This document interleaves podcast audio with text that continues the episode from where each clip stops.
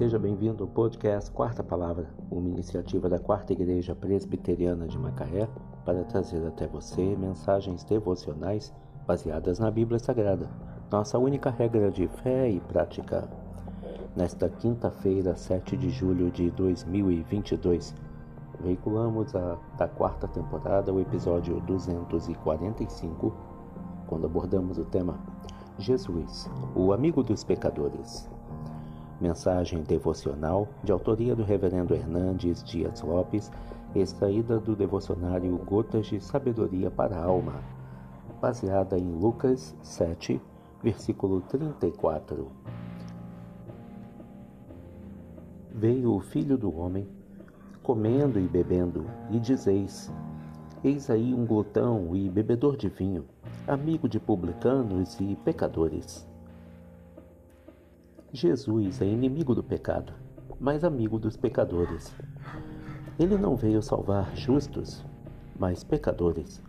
Ele não veio curar os que se consideram sãos, mas os que reconhecem que são doentes. Jesus não ama você por causa dos seus méritos, mas apesar dos seus deméritos.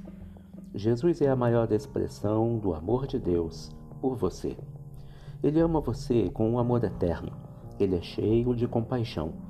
Ele foi amigo de pecadores e comeu com os publicanos. Ele recebia as, as prostitutas e entrava na casa de pessoas rejeitadas pela sociedade.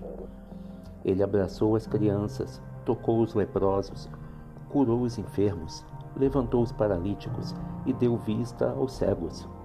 Ele alimentou os famintos e ressuscitou os mortos. Jesus também se compadece de você. Ele conhece sua dor, ele vê suas lágrimas, ele ouve seu clamor. Ele conhece seu passado e enxerga o seu futuro.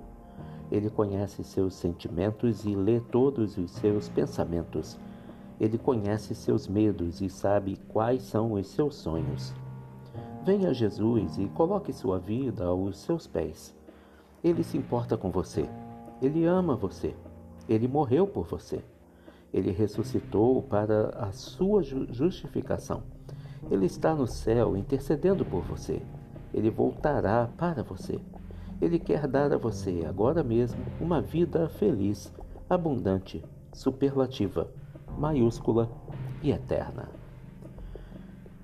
Veio o filho do homem, comendo e bebendo, e dizeis: Eis aí um glutão e bebedor de vinho, amigo de publicanos e pecadores. Lucas 7, versículo 34. Jesus, o amigo dos pecadores. Que Deus te abençoe.